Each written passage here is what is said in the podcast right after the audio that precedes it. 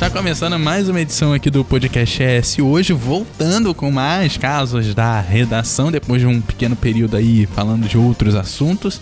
Aqui comigo está a Daniela Coutinho. E aí, pessoal, estamos aqui com mais um drama da redação. Como eu falei no episódio passado, redação feita de gente. A gente tem o privilégio de não ter uma redação muito grande. A gente vi, convive e vive com a galera o dia inteiro. Então, a gente tem muitos dramas para contar. E aqui tá, mais uma vez, a gente reunido para falar sobre os nossos dramas. E também tá aqui o Matheus, o nosso. Ruivo mais bonito dessa redação, Brasil. o Ruivo de Guarapari.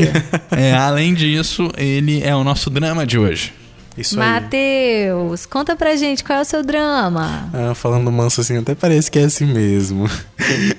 então, temos vários, né? Vários, Todo vários. mundo chega aqui falando, temos vários. vários. Mas na hora de falar não sai nenhum. Nenhum. Conta o seu, Matheus, enrolação. Eu acho que o mais recente é morar sozinho.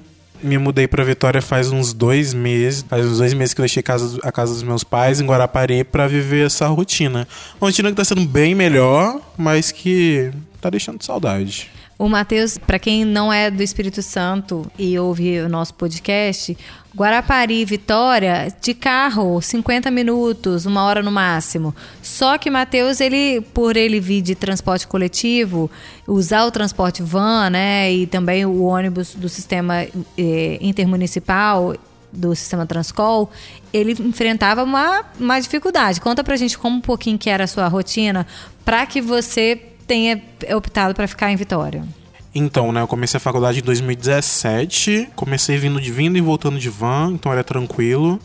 Só que a partir do momento que eu comecei a criar responsabilidade, a pegar algumas, algumas coisas na faculdade, como projeto de extensão, eu tive que começar a voltar para casa de ônibus, de Transcol, né? Então eu pegava um Transcol da minha faculdade até o terminal, o falecido terminal de Taparica. Aí eu pegava o ônibus até o terminal de Taparica, terminal de Taparica pegava um até o Trevo de Setiba, que tem um Transcol, o 672 que vai até lá, e de lá eu pegava o ônibus do Municipal de Guarapari e ia até em casa. Então eu fazia todo dia 50, é porque são 54, 55 quilômetros, né, de Guarapari até, até Vitória. Então eu pegava, fazia 55 quilômetros todo dia de van, vindo né, de manhã, acordava quatro e meia da manhã. É, ele começou falando, não, era tranquilo, eu vim e voltava de van. Mas acordava às quatro da manhã. Eu acordava quatro e meia da manhã pra estar tá pronto dez para cinco, porque a minha van passava em casa às cinco horas. E se eu perdesse a van, eu perdia a aula, porque não dava né? É complicado. É, e aí, só para o pessoal que não é daqui se localizar, a gente tem Vitória, que é a ilha de Vitória, que é, que é, a capital mesmo. Seguindo ali para você que desce no aeroporto, se saiu do aeroporto é, pro lado direito, você tem a cidade de Serra, e dali você vai para Jacareí e você vai seguindo pro lado da Bahia. Você vai indo pro norte do estado. Se você indo para o lado esquerdo, você vai passar o UFES, que é logo o primeiro campo aberto depois do aeroporto. Que, que é a Universidade Federal do Espírito que Santo. Que é a Federal do Espírito Santo. E dali você pode pegar a terceira ponte, que vai para Vila Velha. Logo depois, você deve, dependendo do caminho que você pegar, você tem o terminal de Vila Velha, que é o terminal mais próximo da, da Ilha de Vitória. Depois tem esse terminal de Itaparica que atualmente está em manutenção, está desativado, que é quase no final da cidade de, de Vila Sim. Velha, pelo menos quase na parte perto da Barra do Jucu. Quase na Barra, na do, Barra Jucu, do Jucu, que é outro ponto turístico, inclusive o Martim da Vila vinha muito à Barra do Jucu. Que canta Madalena Madalena. Exatamente. E seguindo para ali, você vai para Guarapari, vai para outras regiões do estado. Geralmente essa área de praia você. As melhores praias do Espírito Santo estão em Guarapari. Ah, é barrista! então, Mas você... é a região sul, né, Couto? Ali já é para região sul. E você pegando a segunda ponte, você é, provavelmente você que vem de carro pega a BR ou é, desce na rodoviária, você vai passar pela segunda ponte, é o mais provável. Essa segunda ponte, você, ela dá, o final dela é em Vila Velha, mas você desce para Cariacica, onde fica o nosso terminal ferroviário, que vai até Minas. E ali você, o primeiro terminal que tem ali é o Jardim América, que é um pouquinho depois do terminal, do terminal ferroviário. E dali você tem a cidade de Cariacica, depois você tem Viana, e ali você vai para a região serrana do estado. Tá, terminando a aula de geografia. geografia. Eu fiquei impressionado aqui agora. terminando a aula de geografia de Eduardo Couto. O, o Matheus acordava às quatro e meia da manhã. Se ele perdesse a van às cinco, ele perdia aula na faculdade. Aí minha aula é de sete e meia, às dez e cinquenta, voltava pra casa, tá? Isso sendo que meu projeto de extensão era toda segunda-feira. Então só ficava em Vitória uma vez por semana. E por incrível que pareça, eu não quero me gabar, mas desde que eu, desde que eu comecei a pegar ônibus aqui em Vitória, havia muita gente falando: ah, eu peguei o ônibus errado, ah, eu fiz isso. De, em três anos eu nunca peguei um ônibus errado aqui em Vitória. Nunca. Graças ao bom Deus. Nunca fui parar lá em São Pedro. Nunca fui parar na Serra. Graças a Deus. Porque é longe e eu ficaria mais perdido ainda. Então eu consegui, sempre consegui me localizar, conseguia fazer as coisas certinho. Depois de um tempo, eu consegui fui correr, começar a correr atrás de estágio. Meu primeiro estágio foi em, em Cariacica, Itacibá. Para quem não conhece, Itacibá, tipo, Cariacica é longe, Itacibá é mais longe ainda. Tipo, é um buraco, real. é um buraco. Porque você desce um morro para chegar até lá. Foi um estágio horrível, porque eu não tinha um supervisor, tinham vários chefes, eles entraram em conflito, aí uma entrou em conflito comigo, começou a me prejudicar, pronto, saí. Dois meses depois consegui um outro estágio, um estágio mais fixo. Aí em janeiro de 2018 eu comecei a estagiar. E era em Vitória? É, na Federação das Indústrias do Estado do Espírito Santo, estágio com social media. Aí fiquei seis meses, né, fazia esse trajeto todo. Né? Aí, a partir daí, eu comecei a fazer um trajeto assim. Eu vinha de van, de manhã, eu pagava só a van na vinda, e na volta eu ia de, eu ia de Transcol. Então, quando eu estagiava em Cariacica, eu pegava o ônibus do terminal de Itacibá, passava por, pelo terminal de Jardim América, passava pelo terminal de São Torquato, passava pelo terminal do Ibis e ia pro terminal de Vila Velha. O terminal de Vila Velha eu pegava o ônibus até Setiba, de Setiba eu pegava o ônibus até em casa. Então, só nisso aí eram três ônibus e, tipo, mais de cinco pontos que eu passava. Então, assim, eu saía 6 horas de Itacibá, chegava em casa só às, só às 9 horas da noite. Aí depois, isso quando aconteceu algum acidente, ou quando não chovia, alagava e tal. Foi indo, indo, indo. 2018 começou um estágio novo, foi e. E fazia esse mesmo trampo sempre. Aí resolvi mudar. Fiz o teste pro S hoje sem pretensão nenhuma de passar. Aí, só que eu não sabia o que tava me esperando, né? Então a insegurança bateu muito. Aí eu vim, fiz. Na sexta-feira eu recebi a resposta. Na semana seguinte já tinha que começar. E, e, foi isso. Eu fiquei três dias trabalhando de manhã e à tarde, porque tinha que cobrir na Findes pra né, terminar meu trabalho e vinha pra S hoje. Fui fazendo isso e agora eu tô aqui, né? Tendo essa nova experiência numa redação de jornal, vai fazer uns seis meses já. E aí, antes. De... Aí ele começou a falar do drama do, de outro trabalho, tá vendo, gente? Vamos voltar pro seu drama, sair Bora, de casa. drama, sair de casa. Quando você saía de casa às quatro da manhã, além desse desgaste, quanto que isso te custava? O preço da van era 300 reais. Só ida. Só para sair de casa e ir pra faculdade, 300 reais. 300 reais. Só que era um conforto, assim. Não, ó, que transcal, comparada... Que transcal nenhum com ar-condicionado tem. comparada a ônibus, claro. Exatamente. Aí, só que a volta, todo mundo pensa, ah, Transcol. O Transcol diariamente, né, você gasta pelo menos por mês, quando você é estudante pagando metade, você gasta diariamente pelo menos 100 reais por mês. Fora que eu ainda pegava o ônibus de Guarapari. Então eu pagava todo dia uma passagem de Guarapari que no final do mês me custava 100 reais. Então você gastava 500, 500 reais com condução. Com condução. Fora às vezes o quê? Comida.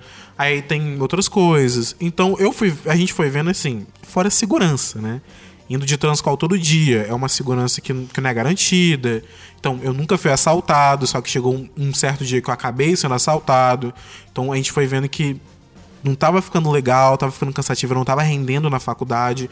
Acordar quatro e meia da manhã para ir dormir todo dia às 11, às 11 horas da noite sendo que você não tem um tempo para passar com a sua família, não tem um tempo de lazer. Para ter um tempo de lazer, você tem que ficar na casa de algum amigo em Vitória. E se seu amigo puder te abrigar, porque às vezes ele tem algum outro compromisso. Só para deixar claro, é, quando a gente fala ônibus de Guarapari, Transcol, para quem é de fora poder se localizar, cada cidade aqui da nossa região metropolitana tem os seus próprios ônibus. Vitória tem o ônibus que é a cidade de Vitória, tem Vila Velha, tem Guarapari e o Transcol é um ônibus metropolitano que acaba girando em torno das cidades. E aí o Transcol você troca de ônibus nos terminais é, urbanos que a gente tem. E aí você vai seguindo de um lugar pro outro. Por isso que ele fala tanto, ah, passei de tal terminal para tal terminal. Isso. Até por isso que eu localizei alguns terminais aqui também. É, para quem não sabe, Guarapari faz parte da Grande Vitória, por isso que acaba integrando. Há um tempo atrás não tinha Transcol para Guarapari, só que a demanda é grande. As pessoas acham, as pessoas pensam que não tem tanta gente de Guarapari que trabalha em Vitória. Tem muita gente que trabalha em Vitória, e não só em Vitória.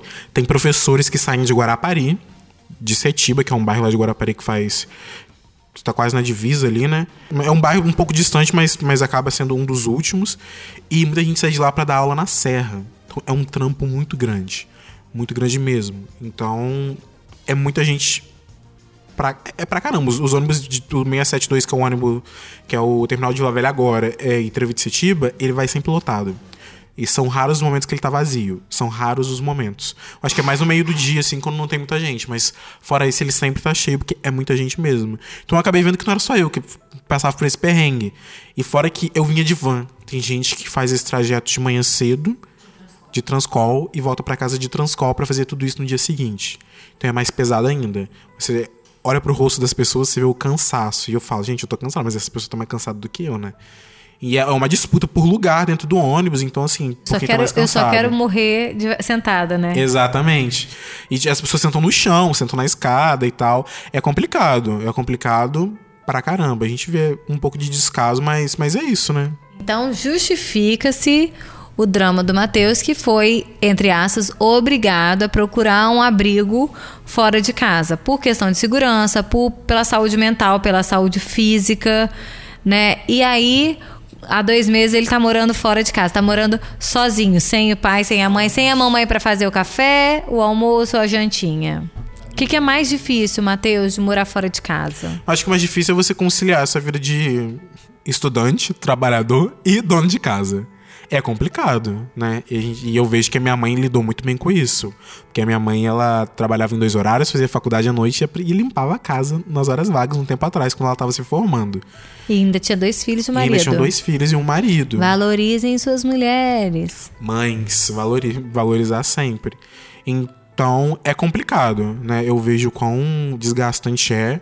Às vezes eu falo, ah, não vou comer em casa, não, vou comer fora. Isso aqui é um dinheiro gasto, né, galera? Essa semana eu, eu tinha 100 reais. Estou com 30 no final, da, no final da semana, porque eu comi duas vezes fora de casa. Ei, hoje é segunda, amor. A gente tá É. aqui fazendo, gravando um episódio na segunda-feira. Aí você me fala que você Ah, já é? tem 30. Você saiu de casa ontem com 100 e já tá com 30? Hoje é só segunda. No caso foi na semana passada, né? Ah, na, tá- no, tá foi no final de final de outubro, na, na última semana de outubro. Então, mas assim, é dinheiro, né? E quando você mora sozinho, você começa a dar mais valor pra isso. Quando você tá na casa dos pais, você não liga tanto pra. Ah, meu pai tá pagando, tá de boa. Mas quando você mora sozinho, você começa a dar valor. Porque é condomínio, é conta de luz, aí é. É aluguel. Aí você tem que pagar, bancar sua passagem de ônibus, você tem que pagar, às vezes, o seu rolê fora com os amigos. Você tem que bancar, começa a se bancar, né? De uma certa forma. Você começa a criar uma independência. E você vê o quão doloroso e difícil é ter uma independência. Porque a gente pensa que a independência é fácil porque a gente vê nossos pais lá, só que a gente não vê a batalha que eles têm antes disso, né? E essa independência é uma independência dependente, porque você tá aqui quem banca. Meus pais, né? Então, assim, aí você, você sente que você é um peso pra eles, assim, não num peso na questão pejorativa, mas uma, uma coisa a mais. Porque, lógico, se você botar na ponta do lápis, provavelmente o custo que você tá gastando, que você estava gastando com o transporte apenas, né, e com esse cansaço todo, eles estão gastando com a sua manutenção aqui em Vitória. Mas, assim, é um, um gasto a mais, porque Sim. você precisou, até para montar a casa, algumas coisas e, e pagar o aluguel. A soma toda do aluguel, condomínio e tudo, e a comidinha dentro de casa dá o mesmo valor da van? Dá um valor a mais. Só que a gente conversou e a gente falou, vamos dividir isso, vamos, vamos se. Vamos se ajudar, né?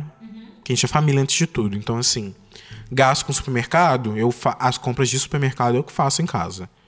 Então, fora isso. Mas eu vou pra Guarapari às vezes e volto com uma marmita. Então, assim, eles compram pra eles, mas às vezes uma carne que sobra lá e, né, e às vezes acaba, não sei, estragando alguma coisa. Só que não, eles, eles já minha mãe faz a mais, sempre pensando, ah, vou mandar pra Matheus que tá em Vitória pra, né, se ele pode economizar em alguma coisa, vamos economizar nessa parte. Então assim, o gasto acaba sendo um pouco a mais, só que é um pouco a mais no caso que a gente se ajuda, igual o condomínio eu pago. É, transporte, eu pago. É, as minhas saídas, o que eu gasto com lanche, com, com saída de amigo, eu pago. Então, a conta de energia, eu pago. Eles pagam, né, o aluguel e eles me ajudam com outras coisas. Mas a gente sempre vai, vai vendo que, o que fica mais confortável para todo mundo. A vida adulta é complicada, né? Tem a questão de que às vezes a diferença entre o, o valor que você paga de transporte com o que você é, perde de vida naquele caminho acaba compensando, porque tem as horas de trajeto, o cansaço do trajeto, uma série de coisas que não dá para medir no, no dinheiro, mas que dá pra gente pensar de uma forma financeira, porque, ah, é, tá, é 500, mas é, se eu, o que eu vou gastar lá é 800. Não é uma diferença tão grande. Claro, você vai falar, poxa, aumenta muito, é mais da metade do, dos 500 que você gastava, mas o que você vai economizar de energia, o que você vai economizar de tempo, o que você vai te dar oportunidade para é, investir em outras coisas, acaba compensando. Sim. Porque é um tempo que você deixa de estudar, é um tempo que você chega em casa cansado, você deixa de fazer outras coisas que podem acabar virando recurso financeiro lá na frente. Couto também sai de casa, né? Eu saí de casa, saí de casa cedo. Assim, é, eu saí de casa em, com um intermediário, né? Eu sempre brinco, ah, eu saí de casa com 18 anos, saí cedo, mas eu fui morar com meu avô, que ainda é família, ainda é, vai te ajudar, ainda vai ter as coisas, mas você começa a ganhar uma responsabilidade é, que você não tem enquanto você tá sobre a tutela da sua mãe, do seu pai, que é, olha, você é adulto, você vai lidar com as consequências do, do seu ato, e eu não tô aqui pra te dar bronca. Bronca, tua mãe já teve todo o tempo do mundo para te dar. Não sou eu que vou te dar bronca. Se você, se você fez uma bobagem, você vai ter que lidar com ela. Eu É. não que vou querer me- entrar nisso. É a corda, né? Tá, agora é você com você mesmo. Aí depois, quando eu fui morar sozinho, você já, já vai morar sozinho com maturidade. E eu acho que isso pra mim foi a grande diferença. Você O também mora longe de, de casa. Eu também moro longe E de você casa. foi morar longe de casa por quê? Por conta da faculdade. Né, eu tô aqui no Espírito Santo, mas eu sou carioca. E eu, quando eu vim fazer a faculdade, não, não tem jeito. Eu tive que. Ó, gente, tô indo, minha mala tá aqui, partir. Sabe? E aí você tem que aprender a lidar realmente com algumas questões. Quanto que você vai gastar, é, em que horário você vai fazer as coisas. Você começa a ter que planejar a sua rotina para fazer as coisas. Deixa eu perguntar uma coisa, vou botar uma pimenta nesse drama de vocês. Vocês carregam o peso de é, é, não sair fora da linha, de ter uma responsabilidade, de, de não decepcionar essas pessoas que, que. Ainda mais no caso do Matheus, né? Que ele tá aqui contando com a ajuda dos pais. Eu não sei se é o seu caso, Couto. Depois você conta pra gente também.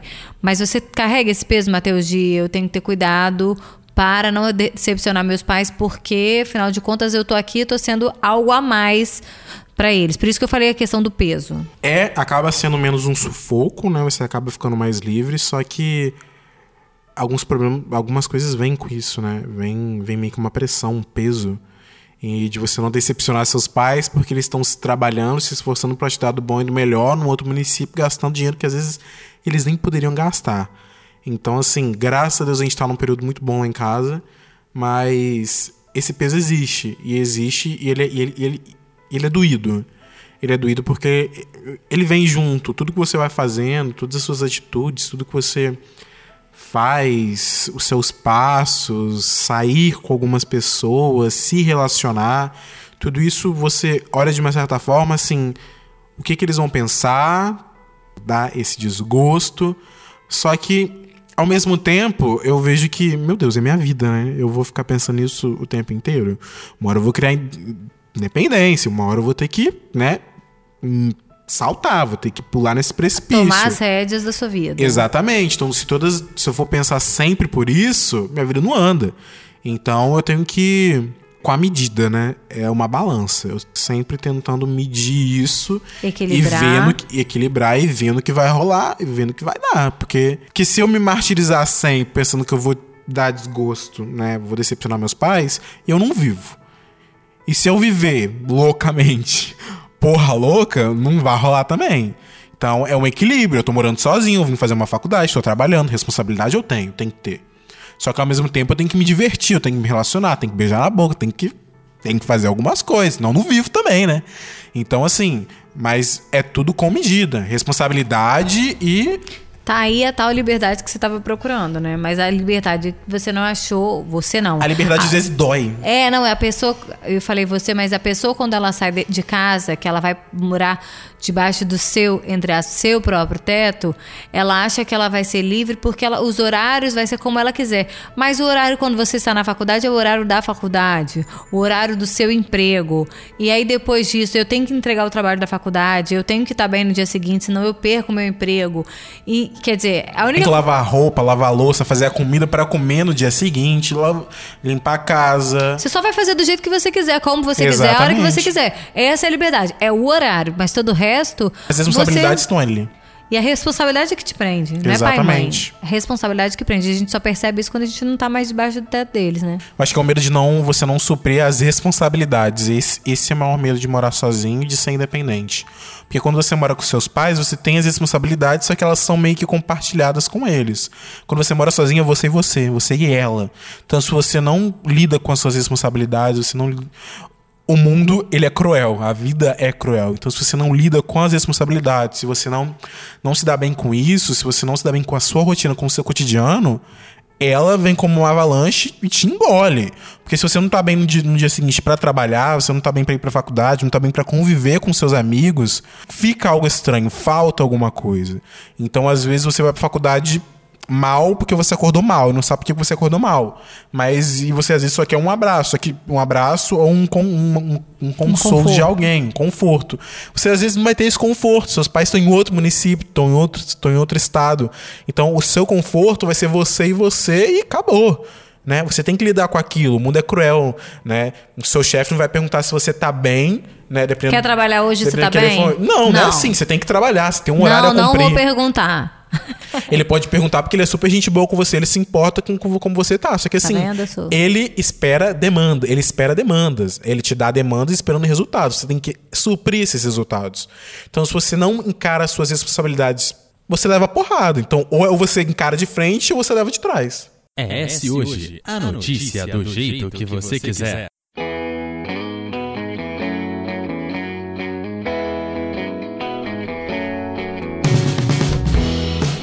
Olha só, eu tô reparando aqui na conversa do Matheus que a- a- o peso da responsabilidade, o acordar para lidar com a responsabilidade é puxado e é puxado para todo mundo em todas as fases da vida. Mas uma coisa que eu acho que tá dentro do drama dele é que o Matheus ele vive um drama de medo. Vários medos. Vários medos. Medo de, medo de decepcionar, medo de não conseguir, medo de não dar certo. Eu, eu senti isso nesse. Você foi falando, eu falei, tem medo. Medo. Eu tenho, eu tenho vários medos. Eu tenho medo de perder quem eu amo. Eu tenho medo de não dar certo na vida, do dinheiro que está sendo gasto agora ser tudo em vão. Eu tenho medo de, sei lá, acabar a faculdade e não ter emprego. Eu tenho medo de, não sei, eu tenho medo de não dar certo. E isso vai, não sei por que, que eu tenho disso. Isso acaba sendo, isso vai muito de insegurança, né? É, mas eu acho que, que no fundo, no fundo, a gente sempre sabe o que, que é, né? Tipo, você tá vendo o esforço, de todo o esforço que tá sendo pra você chegar até aqui. Então, o medo de, de, não, é, eu, de eu não dar certo para decepcionar todo aquele trabalho, todo esse esforço Exato. até aqui. Mas as coisas não é uma coisa de cada vez, é um dia de cada vez, né? E vai dar certo. Já tá dando certo. Já tá dando Sim, certo. amém. Tanto que você já tá aqui é, com o apoio dos seus pais, enfim. Sim. É, quando eu troquei de estágio foi assim, minha mãe falou, sério que você vai trocar? Você tá indo pro certo, pro duvidoso? Eu falei, não, não tô indo pro certo, pro duvidoso. Aonde eu tô, não sei se eu vou ter um, um- um emprego futuro. Pra onde eu tô indo, eu posso ter. E é o que eu quero fazer, eu acho. Né? Eu falei, eu quero ter a certeza se é aquilo que eu quero fazer. Se não for, eu saio, arranjo outra coisa, tento outra coisa. Né? Mas eu não tô feliz aqui. Né? Era um ambiente maravilhoso, só que eu não tô feliz. Não é isso que eu quero fazer pra vida. Isso é uma outra coisa da nossa juventude, assim. É, a gente é muito mais focado em conseguir sobreviver. Sobreviver, não sei se é a palavra certa, mas sobreviver com, com aquilo que a gente gosta do que arranjar um bom emprego. Eu acho que isso muda tudo da Tem nossa muito. geração Que pra bom geração emprego. passada. Não, não, não, mas é porque bom emprego significa bom salário. Sim, tem E, nem necess- e não é necessariamente bom salário, bom emprego. Poderia ser, seria melhor, seria.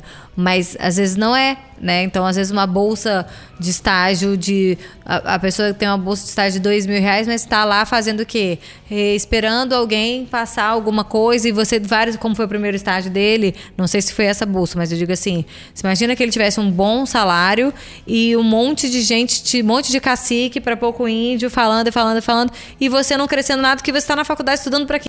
Graças a Deus não foi assim. Eu aprendi bastante, bastante, bastante. Né? Era, um, era uma bolsa estágio normal. E eu aprendi bastante, graças a Deus. Só que a gente começa a observar assim: é isso que eu quero fazer pra vida. Eu acho que o que eu já aprendi, o que eu já, eu já absorvi o que eu podia absorver. Se eu ficar aqui, vai ficar chato. Vai cair na rotina. Né? E aí você também não dá mais, né? você acaba não, não- não- Rendendo. não rendendo mais ao que as pessoas, né, te confiam. Sendo que eu cresci e eu me dando responsabilidades, né, vendo com o meu crescimento. Então isso é importante. Então, assim, eu acho que às vezes a gente tem que passar por experiências, não que não sejam experiências boas, mas por experiências que a gente, que não, a gente fala, não é minha cara isso.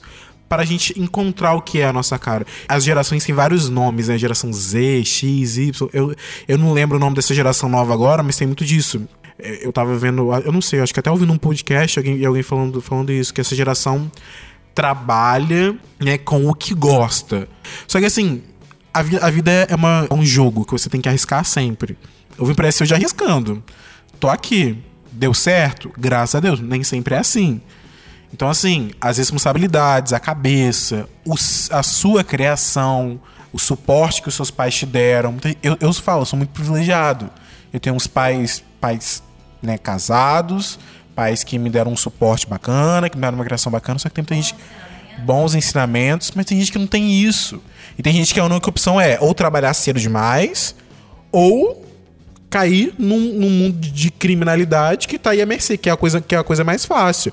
Pra te julgar, tem muita gente. Mas pra te dar, um, dar uma mão, te dar uma oportunidade, não tem, não tem ninguém. As pessoas né, viram as costas num estalo de. Você vive buscando aceitação, aprovação? Acho que sim. É um peso você querer que as outras pessoas aceitem que você quer, principalmente quando você tá num lugar que é difícil você provar que tá dando certo.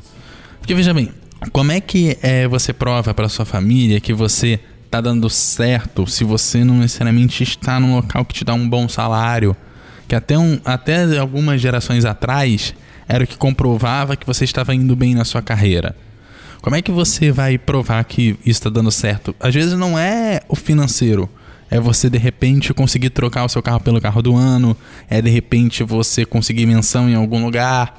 É de repente você conseguir um prêmio ou alguma coisa do gênero. Porque talvez a gente esteja numa geração em que é, a gente esteja trocando um monte de tecnologias. Então, muitos empregos também estão deixando de existir, muitos bons empregos estão deixando de existir também. E a gente precisa encontrar novos empregos. Esses novos empregos não tem como a gente mostrar para nossa família que a gente está dando certo. É, quem diria que, que isso aqui, né, que a gente tá fazendo agora se tornaria uma editoria no jornal de quase 100 anos de, de fundação, né, de quase 100 anos de existência.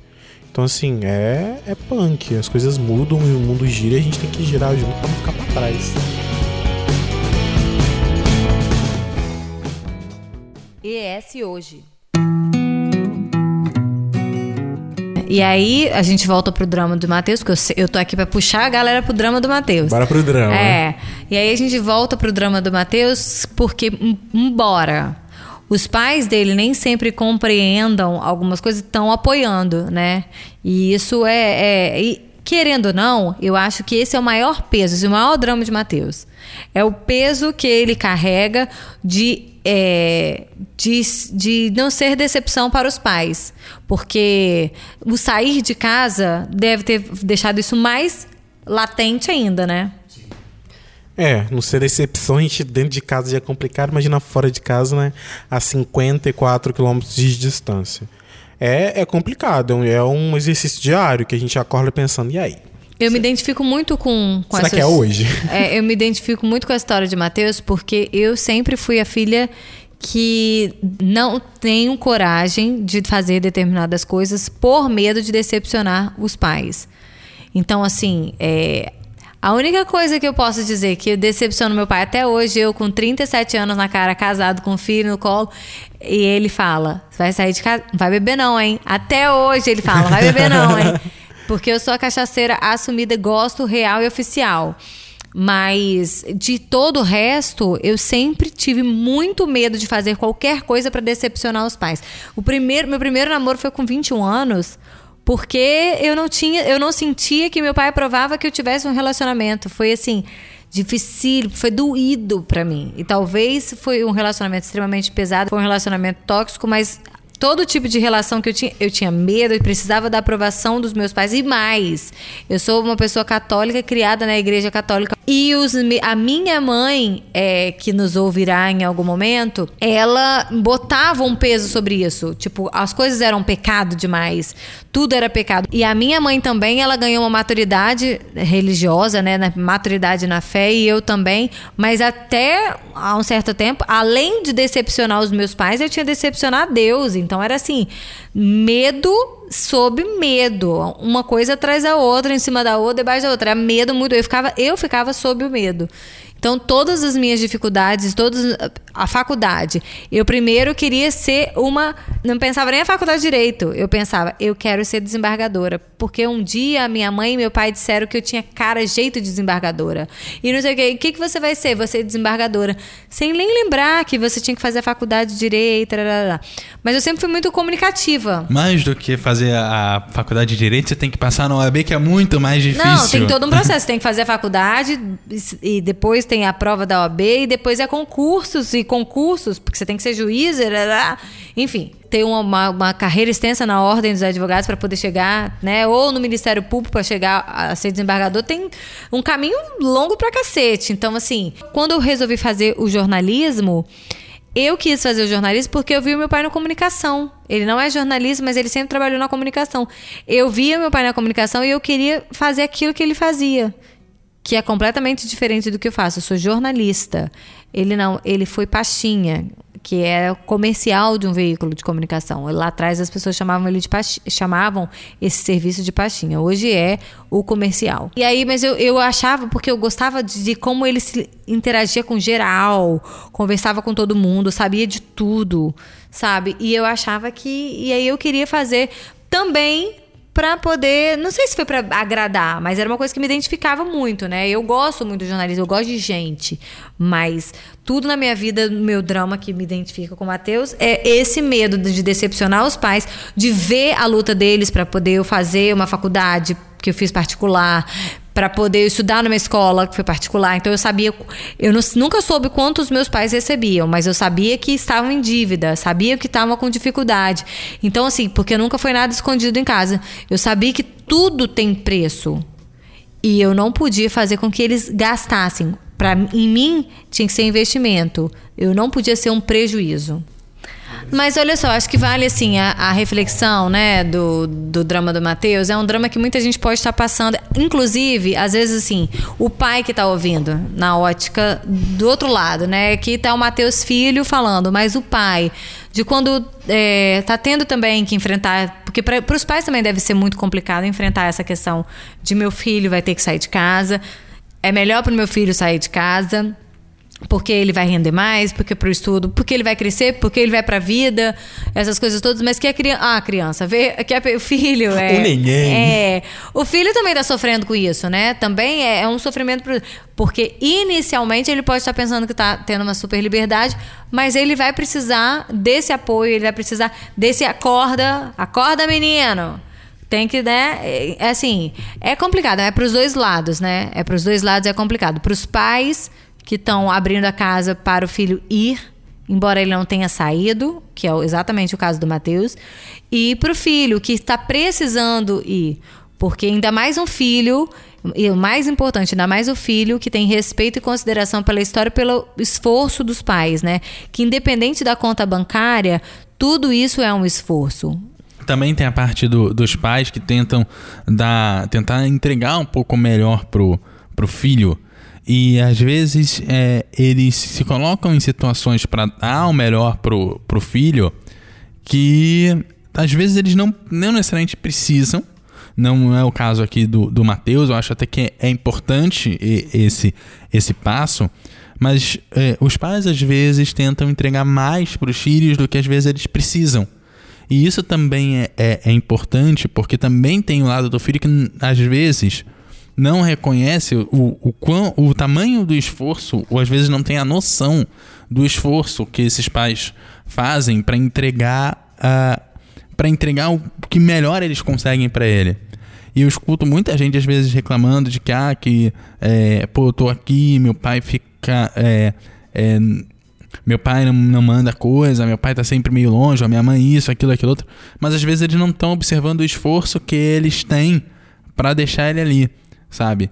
É, eu entendo um pouco o caso do, do Matheus, porque eu sou o, o, o caçula, né, da minha geração da família. Também. E eu acho que a gente caçula sofre um pouco mais porque todos os outros já passaram pela fase que a gente está passando e a, a minha família, graças a Deus, teve muita sorte de conseguir colocar todos os netos na, na faculdade. Independente de pública, privada, todos os netos conseguiram acessar a faculdade. E quando eu entrei, pô, beleza, de boa, eu ficava meio preocupado de ser o único de não entrar. Passou, entrei, beleza, um pouco dessa pressão acabou. Agora, com todos os meus filmes formados, a minha pressão é: eu tenho que formar na faculdade, porque eu não posso ser o único a não sair. Bom, e vamos então acabar. Lembrando que você segue o ES hoje no Twitter, Facebook, Instagram e você segue o S Hoje no Facebook, Twitter, Instagram, arroba S Hoje. Também você pode deixar o seu comentário na abinha de comentário, tem a aba de podcast, você abre lá, vai no programa lá embaixo, no fim do post tem o espaço para você deixar o seu comentário. Vai lá, porque a gente quer saber ouvir o seu lado da história, ouvir um pouquinho do seu drama. E claro, você lá pode acompanhar todas as matérias do nosso jornal, inclusive você que é de fora do estado, o nosso jornal impresso tem a versão digital para você poder lê-lo por completo, falar bonito, igual jornalista. Isso aí. e aí é isso, gente. É, Matheus, a sua despedida de hoje. Ah, galeres, é isso. Gostou de ter dividido seu tramo com a gente? Traz o lenço aí, galera. Traz um lenço. Vamos se hidratar com água de coco agora. Brincadeira. Foi, foi, foi bom. Foi, é bom. É bom falar isso. A gente está dividindo os dramas da nossa equipe de reportagem, da nossa redação, porque, como eu já falei aqui em outros episódios, a gente tem o privilégio de ter uma redação bem família, né? Somos em poucos, a gente fica muito tempo junto, a gente divide muita coisa, até assuntos que não deveriam estar no, no ambiente profissional acabam rolando. Então é por isso que está aqui a gente está dividindo com vocês.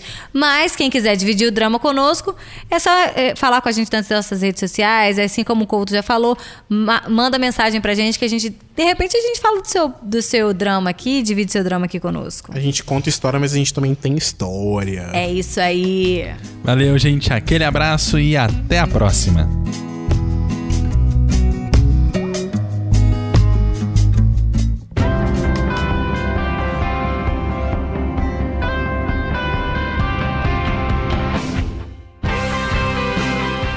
Você encontra o S Hoje nas redes sociais, arroba S Hoje no Twitter, Facebook e Instagram, no canal do YouTube e em shoje.com.br.